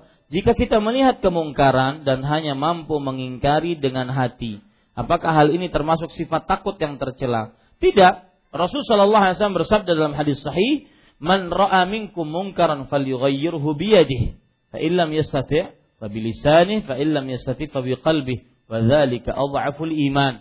Siapa di antara kalian yang melihat kemungkaran maka hendaklah dia rubah dengan tangannya. Bagi siapa yang mempunyai kekuasaan dan wewenang. Jika tidak mampu hendaklah rubah dengan lisannya. Bagi siapa yang mengilmuinya dengan nasihat dia rubah. Jika tidak mampu maka hendaklah dia ingkari dengan hatinya dan itulah selemah-lemah iman. Ya. Ini bukan berarti dia takut tetapi dia tidak sanggup dengan tangan atau dengan lisan. Wallahu alam. Pertanyaan selanjutnya. Assalamualaikum Waalaikumsalam warahmatullah. Semoga Allah masukkan engkau dan kami semua ke dalam firdaus. Amin ya rabbal alamin. Nasihati saya Ustadz, sekarang ini saya merasa sangat susah untuk bersemangat beribadah seperti dulu. Seperti ada yang hilang, terasa hambar. Padahal dulu saya sangat menikmati ibadah kepada Allah. Saya ingin merasakan nikmat itu lagi Ustadz Mungkin ini terjadi karena kemaksiatan yang saya lakukan dengan sengaja Pertama saya katakan kepada orang seperti ini Bersyukur kepada Allah Allah mengenalkan kita bahwa kita sedang futur Kita sedang turun imannya. Karena Rasulullah SAW memang menggambarkan bahwa setiap amal yang semangat nanti ada masa jedaknya. Jedaknya ini yang bisa kadang-kadang membuat orang lemah. Rasulullah SAW bersabda, "Likulli amalin syirah, wa likulli syiratin fatrah, wa man kanat fatratuhu ila sunnati faqad ihtada, wa man kana fatratuhu ila ghairi dzalika faqad halak." Setiap amalan mempunyai rasa semangatnya. semangat ibadah, semangat berdoa, semangat baca Quran, rasa teratur waktu, rasa hikmat dan nikmat serta khusyuk ibadah. Tapi setelah itu ada masa futur, masa jeda. Nah, barang siapa yang masa jedanya itu kepada sunnah Nabi Muhammad SAW, berarti diri kita pada waktu itu menginginkan hal yang lain, tapi tetap sunnah. Misalkan yang biasanya baca Quran, kemudian kita bisa baca buku sejarah para ulama. Yang biasanya apa me, menghafal Al-Quran, mungkin agak sumpek dia menghafal, maka pada saat itu dia alihkan kepada berdoa kepada Allah, berzikir kepada Allah. Itu yang dimaksud dengan apabila masa tenggangnya lebih e, dialihkan kepada sunnah maka dia beruntung. Tetapi jika dialihkan kepada selain itu maka dia binasa. Ya maka saya kadang bersyukur kepada Allah. Tahu kita sedang turun imannya. Dan itu petunjuk dari Allah. Ada orang kada tahu-tahu. Mau turun, mau naik, bukan urusan. Yang penting aku kanyang. Nah, ini ya, bukan urusan.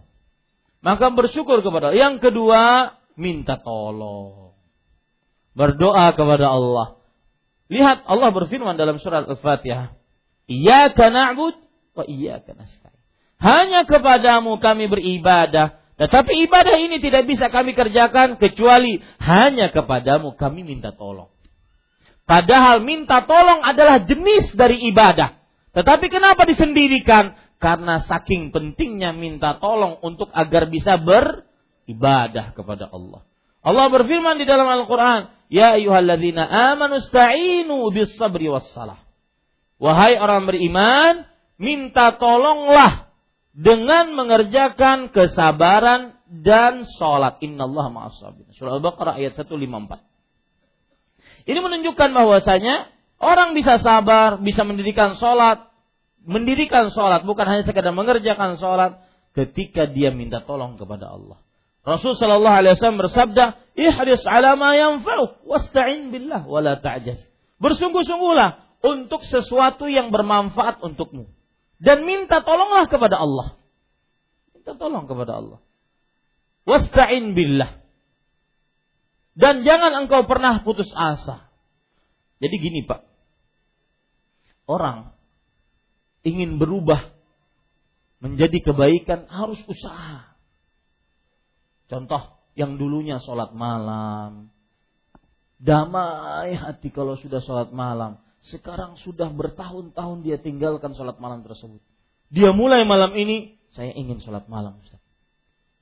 Persiapan dia, handphone sebelah sini, jam beker sebelah sini, bini, woi bangun anak pola. Pokoknya semua persiapan. Semuanya batal hari itu. Isuk pulang coba lagi. Isuk coba lagi. Handphone. Kalau dia sudah mengikuti. Lihat jam. Guring pulang. Isuk coba lagi. Dan di dalam usaha itu terdapat pahala. Jadi jangan pernah putus asa. Ya, di dalam usaha itu terdapat pahala. Bukankah Allah berfirman, "Walladzina jahadu fina lanahdiyannahum subulana." Orang-orang yang berjuang di jalan kami, sungguh kami akan mudahkan untuk ke, berjalan di jalan-jalan kami. Makanya saya sering mengatakan terhadap ayat ini, sebesar usahamu untuk taat kepada Allah, sebesar itu pertolongan Allah datang kepadamu.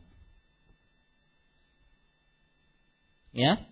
Yang ketiga, para ikhwan yang dirahmati oleh Allah, agar kita kembali semangat untuk beribadah, lezat untuk ibadah, bukan hanya sekedar ibadah, maka ingat akhirat. Ingat akhirat. Salah satu penyebab orang tidak lezat ibadah adalah terlalu sibuk dengan dunianya. Ya casingnya saja mungkin sebagai penuntut ilmu. Ke mana-mana pakai peci, jenggot dipakai. Ya, casingnya saja. Tetapi hatinya penuh dengan kecintaan yang mur, mutlak kepada dunia. Hubud dunia wa karahiyatul maut. Sehingga ibadahnya enggak enggak ikhlas. Asar, habis asar nggak ada zikir sore sudah nggak ada. Ya, habis subuh tidak ada zikir pagi nggak ada. Kenapa? Karena terlalu cinta dunia. Ya. Assalamualaikum warahmatullahi Assalamualaikum warahmatullahi Astagfirullah, astagfirullah. Langsung handphone. Ya, ada yang like ke status udah juga dua jam sudah statusnya udah yang like like. Ya Allah.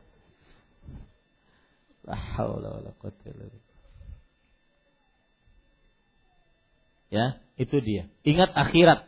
Ingat surga Allah lebih indah daripada dunia ini. Maka dia akan khusyuk dan lezat. Coba bayangkan antum para ikhwah. Ada kan cerita Syekh Abdurrahman As-Sumayt. Seorang da'i besar dari Kuwait. Mengislamkan 11 juta manusia di Afrika. Meninggalkan Kuwait yang penuh dengan keindahan dunia pergi ke pelosok Afrika. Apa yang dituju? Apa yang diinginkan? Apa yang beliau cari? Mudah-mudahan amal beliau diterima. Apa yang beliau cari? Tidak ada lain kecuali surganya Allah, ridha Allah Subhanahu Jadi orang susah khusyuk. Doa tidak, doa seasalnya angkat tangan, mulut komat kamit, hatinya ke sana kemari takbir, Allahu Akbar. Mana tadilah? Banyak seperti itu. Kenapa? Karena terlalu cinta dunia. Ini para ikhwan yang dirahmati oleh Allah Subhanahu wa taala. Dan yang berbicara di hadapan bapak-bapak mungkin orang yang paling tidak khusyuk dengan ibadah. Bukan yang berbicara sekarang orang yang paling khusyuk. Kemari kita memperbaiki diri masing-masing sebelum ajal menjemput. Wallahi kalau sudah ajal menjemput tidak akan bisa kita menambah walau satu amal pun. Dia adalah pembeda antara waktu beramal dengan waktu dimintai pertanggungjawaban. Kematian adalah pembeda antara waktu hidup dengan waktu mati. Kematian adalah pembeda antara mena bisa menambah amal atau beristighfar dari dosa dengan dimintai pertanggungjawaban. Maka ingat itu. Ya, para ikhwan yang dirahmati oleh Allah. Pertanyaan selanjutnya, di kampung saya ada orang yang suka mabuk. Saya pernah mengingatkannya tapi saya diancam. Setelah itu saya tidak berani lagi menegurnya. Apa karena saya takut? Apakah takut saya ini termasuk takut yang kedua yaitu haram atau akan ke arah e, atau akan ke arah kesyirikan? Maka jawabannya jika dia tidak mengingkari karena takut diancam, maka dikhawatirkan. Ini takut yang kedua yang diharamkan.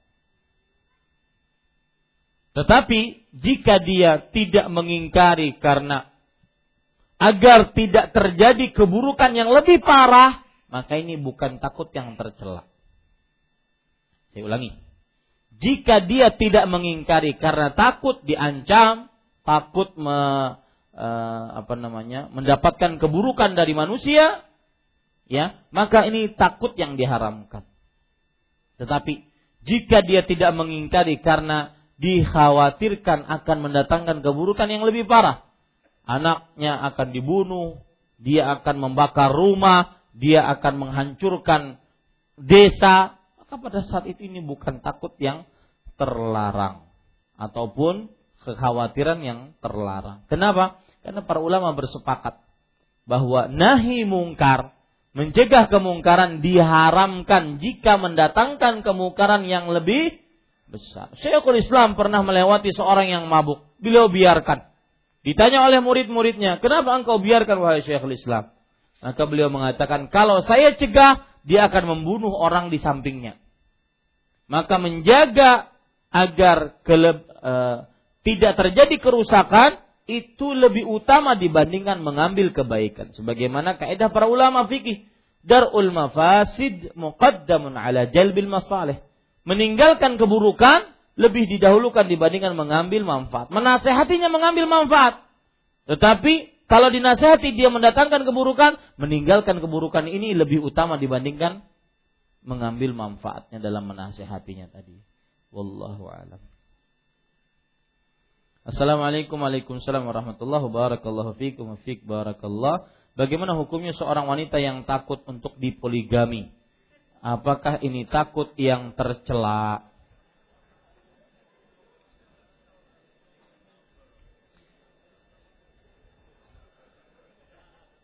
Selalu dihubungkan non poligami.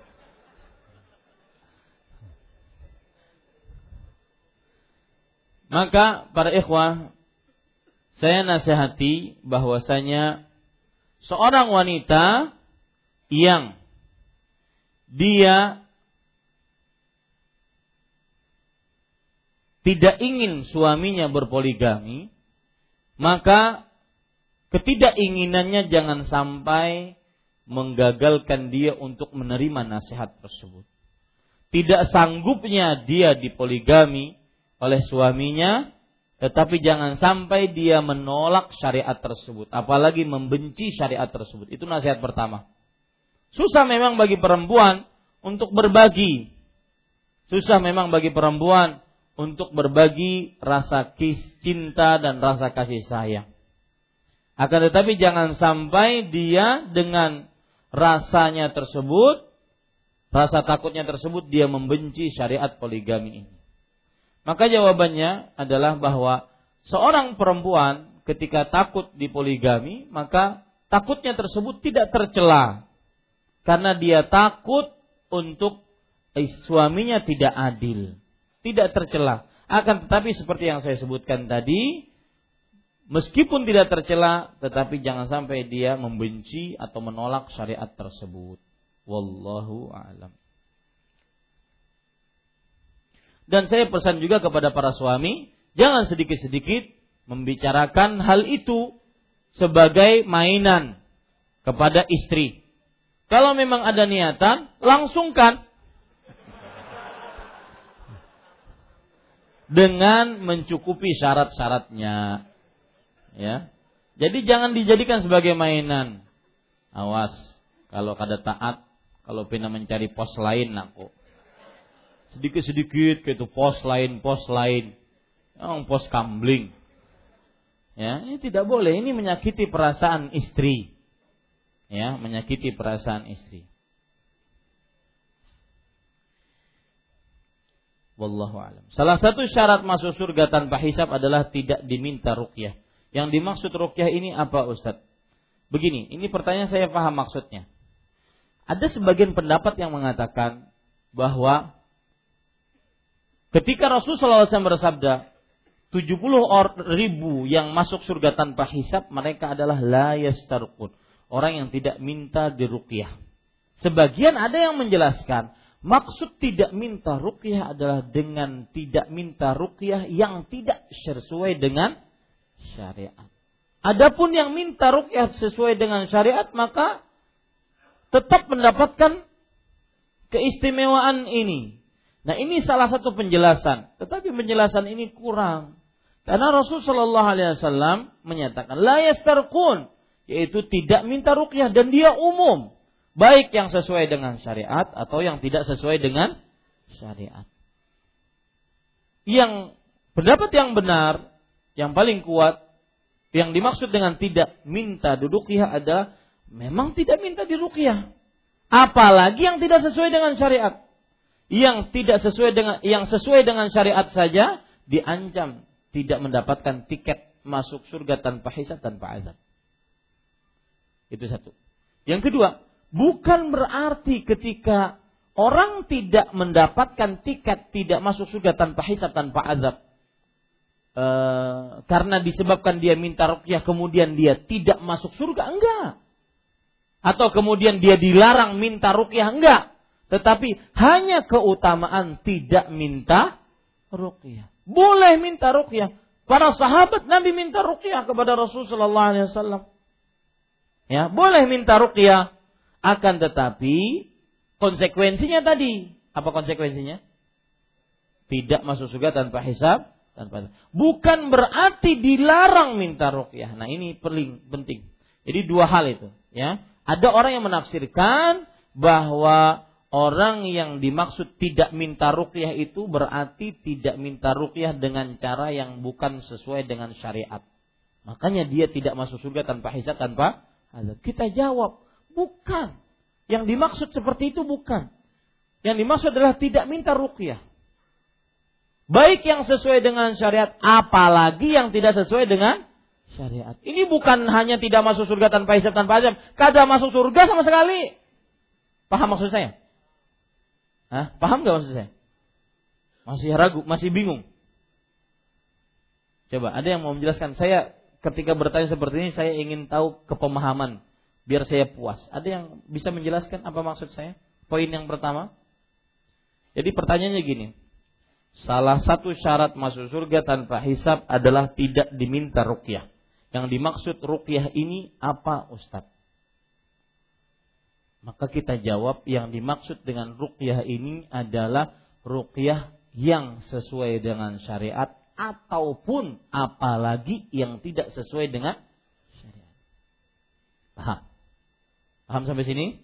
Ya. Karena ada yang berpendapat yang dilarang ataupun yang menyebabkan seseorang tidak masuk surga tanpa hisab tanpa azab adalah dengan rukyah yang tidak sesuai dengan syariat. Maka kita jawab, bukan bahkan yang tidak sesuai dengan syariat rukyahnya bukan hanya sekedar tidak masuk surga tanpa hisab tanpa azab, bahkan tidak masuk surga sama sekali karena melakukan kesyirikan.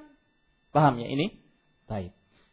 Kemudian para ikhwah, yang kedua yang saya ingin ingat, ingatkan tadi bahwa bukan berarti ketika seseorang tidak masuk surga tanpa hisab tanpa azab gara-gara minta rukyah kemudian hukum minta rukyah ha haram bukan. Hukum minta rukyah apa?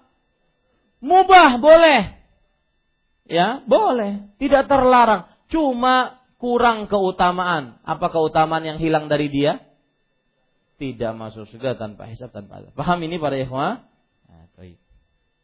Bolehkah berfoto dengan lambang jari tauhid? Gasan apa? Hah? Ya, berfoto gasan apa? Kalau seandainya foto tersebut untuk sesuatu yang uh, perkara yang diperlukan, uh, urusan administrasi tidak bisa tidak harus foto, ya KTP tauhid. Ada boleh biar lawan buan kecamatan. Nggak boleh. Ya. Jadi tidak perlu foto kecuali untuk sesuatu yang uh, apa namanya uh, sangat diperlukan. Ya.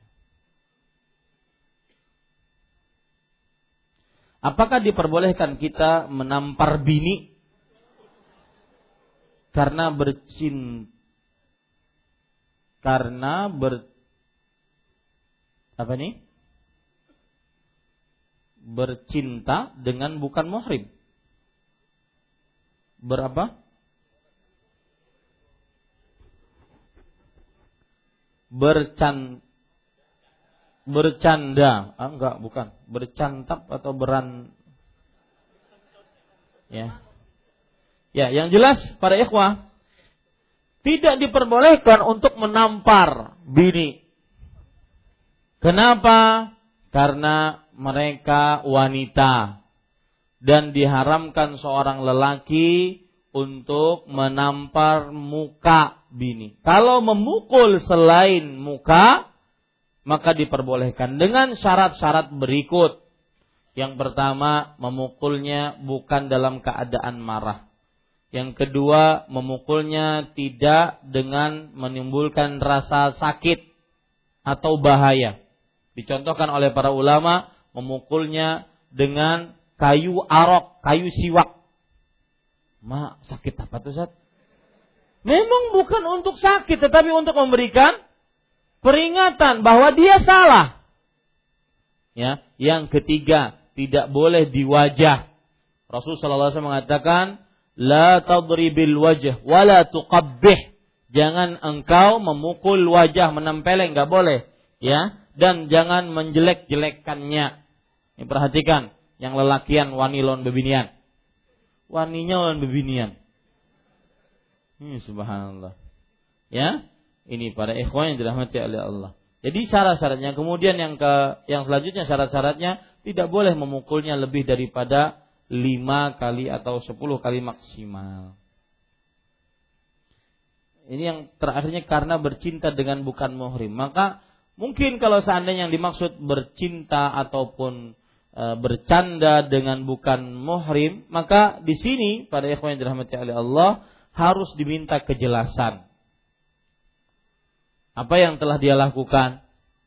Kemudian sang suami dia berhak menasihati. Kalau seandainya nasihatnya tidak mempan, dia berhak untuk memukulnya. Kalau seandainya nasihatnya tidak memukulnya tidak mempan, dia berhak untuk berpisah ranjang. Kira-kira mau berpisah ranjang yang paling sakit siapa? Suaminya kan atau istrinya yang sakit? Ya. Kemudian kalau tidak mempan itu semua maka boleh mencerainya. Wallahu a'lam. Saya pernah mendengar kajian hidup al-wa'ad dan al-wa'id. Bisa Ustaz jelaskan secara singkat dua kaidah hidup ini. Ini maksudnya adalah seorang muslim ketika hidup dia mengingat janji baik Allah yaitu surga agar dia semangat ibadah. Dan dia juga mengingat al-wa'id yaitu janji atau ancaman Allah di akhirat, di neraka agar dia takut untuk tidak taat kepada Allah. Sama dengan rasa harap dan rasa takut tadi. Dua-duanya harus ada di dalam diri seseorang. Wallahu a'lam. Jika melakukan syirik akbar maka keluar dari Islam. Apa harus syahadat lagi? Iya. Kalau dia keluar dari Islam, maka dia harus bersyahadat lagi. Dan syahadatnya minimal harus dia umumkan kepada orang lain. Wallahu a'lam. Bagaimana bila kita kena musibah atau kecelakaan lalu kita berujar seperti mungkin ini gara-gara lupa baca doa Mungkin ini karena kita tadi bermaksiat belum beristighfar. Apakah ini termasuk takut yang salah? Tidak. Ini bahkan berintrospeksi diri atas kesalahan-kesalahan dan ini bagus. Ya. Memperbaiki kesalahan dengan introspeksi diri. Dan ini yang disebut dengan bertaubat kepada Allah. Ya. Tidak menyalahkan orang selain dirinya. Rasulullah SAW bersabda, "Fala yalumanna illa nafsa. Man wajada ghaira dzalik fala yalumanna illa nafsa."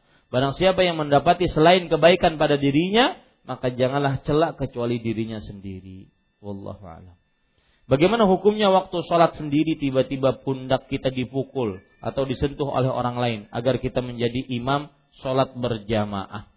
Maka jawabannya teruskan sholatnya dan jadilah imam. Ya, teruskan sholatnya dan jadilah imam. Ya, jangan pian menoleh. Ada apa? Jangan. Cuma di sini ada peringatan. Kalau seandainya kita sholat sendirian, kemudian ada yang menepuk, maka saya ingatkan kepada imam, teruskan sholatnya. Dan saya ingatkan kepada makmum tidak perlu ditepuk, sholat di sampingnya. Ya, kemudian sholat bersama-sama. Orang akan tahu, kalau orang yang berilmu dia akan tahu. Ya, tidak perlu ditepuk. Ya, karena tepuk tersebut nanti akan menyebabkan kegaduhan ya kegaduhan pas kai-kai yang ditapuk kenapa aku ditapuk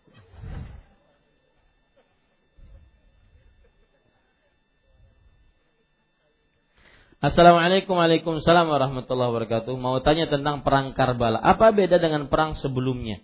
Karena kejadiannya sangat menyedihkan. Apakah ada dari tujuan Allah dan Rasulnya menjadikan perang Karbala ini? Para ikhwan yang dirahmati oleh Allah Subhanahu wa taala, perang Karbala adalah perang yang terjadi karena pengkhianatan orang-orang yang mengkhianati Husain bin Ali bin Abi Thalib radhiyallahu anhu. Dan itulah orang-orang Syiah Rafidhah yang mengkhianati Husain. Ketika Husain berada di kota Mekah, kemudian beliau mendapatkan surat yang begitu banyak dari penduduk uh, Irak ataupun Basrah untuk mengangkat beliau sebagai pemimpin. Padahal waktu itu ada pemimpin kaum muslimin yaitu Muawiyah bin Abi Sufyan. Ada pemimpin kaum muslimin apa? Uh, Yazid bin Muawiyah sebagai khalifah. Maka Hussein ingin mengetahui siapa mereka yang mengirim surat ke Irak, eh ke Mekah untuk mengangkat beliau sebagai pemimpin kaum muslimin di Irak. Maka beliau pergi ke sana. Dan akhirnya terjadilah pengkhianatan. Ketika pasukan Yazid bin Muawiyah menghadang Hussein, maka orang-orang Irak yang tadinya mengundang Hussein menjadi ciut dan pengecut. Mereka akhirnya berkhianat terhadap undangan mereka sendiri. Makanya Imam Syafi'i mengatakan tidak pernah ada kaum yang paling berkhianat dibandingkan kaum Rafidhah. Begitu ceritanya. Sampai akhirnya Hussein tetap ingin maju ke Irak, kemudian bertemu dengan pasukan yang diutus oleh Yazid bin Muawiyah, kemudian terjadilah perang Karbala. Beliau di situ kalah, kemudian dipenggal lehernya, dan tidak ada orang-orang Irak yang mau menampung beliau. Radhiyallahu anha wa ardhaha. Radhiyallahu anhu wa ardhaha. Dan para ikhwan yang dirahmati oleh Allah Subhanahu wa taala, kalau ditanya apakah Allah mempunyai hikmah atas hal itu? Maka jawabannya lillahi fi khalqi hikmah. Semua ciptaan Allah yang terjadi semuanya ada hikmahnya. Hikmah salah satunya adalah Allah ingin menguji di antara kaum muslimin mana yang benar imannya dengan mana yang keliru imannya. Allah ingin menguji sifat yang buruk terhadap Hussein terlalu berlebih-lebihan mengagungkan sampai seperti Tuhan. Atau sebaliknya yang terlalu meremehkan Hussein, kaum Nasibi dengan orang-orang yang berada di pertengahan. Yaitu ahlu sunnah wal jamaah. Ini para ikhwan yang dirahmati oleh Allah Subhanahu wa taala. Saya punya kajian dengan judul Siapa Pembunuh Hussein. Bisa dilihat di internet. Dan kisahnya sangat menyedihkan memang. Sampai Anas bin Malik radhiyallahu anhu ketika kepala Hussein, cucu dan Raihanah, bunga wanginya cucu Rasulullah sallallahu alaihi wasallam tersebut ditusuk-tusuk mulutnya oleh seseorang, maka Anas bin Malik beliau mengatakan, aku dahulu melihat mulut tersebut dicium oleh Rasulullah sallallahu alaihi wasallam. Maka kita ahlu sunnah wal jamaah membenci pembunuhan tersebut dan mencela yang membunuh Hussein radhiyallahu anhu wa ardhah. Akan tetapi kita pun tidak diperbolehkan untuk meletakkan kedudukan untuk Hussein dari yang lebih daripada yang sudah Allah berikan. Beliau adalah seorang muslim, ahlul bait, sahabat Rasulullah. Ya, seorang muslim, ahlul bait, sahabat Rasulullah SAW. Dan beliau hamba Allah yang tidak memiliki rububiyah dan uluhiyah sedikit pun. Kekuasaan, penciptaan, pengaturan, ataupun peribadatan. Beliau adalah hamba Allah yang muslim, ahlul bait dan dan juga uh, apa namanya? kerak sahabat Rasulullah. Tiga hak yang dimiliki oleh Hussein radhiyallahu anhu terhadap kita yang wajib kita mengagungkan Hussein radhiyallahu anhu wa arda. Dan hati-hati di tengah-tengah kaum muslimin terdapat ajaran-ajaran Syiah Rafidhah yang senantiasa mengkultuskan ahlul bait di atas kedudukannya yang semestinya dan menghinakan istri-istri Nabi dan juga para sahabat Nabi radhiyallahu anhu. Mereka adalah para pendusta, mereka adalah para penipu kaum muslimin dengan ajaran-ajaran mereka yang tidak sesuai dengan Al-Quran dan Sunnah Rasul Sallallahu Alaihi Wasallam. Cukup kiranya. Subhanakallah bihamdik. Asyhadu an la ilaha illa anta astaghfiruka wa atubu ilaik. Wassalamualaikum warahmatullahi wabarakatuh.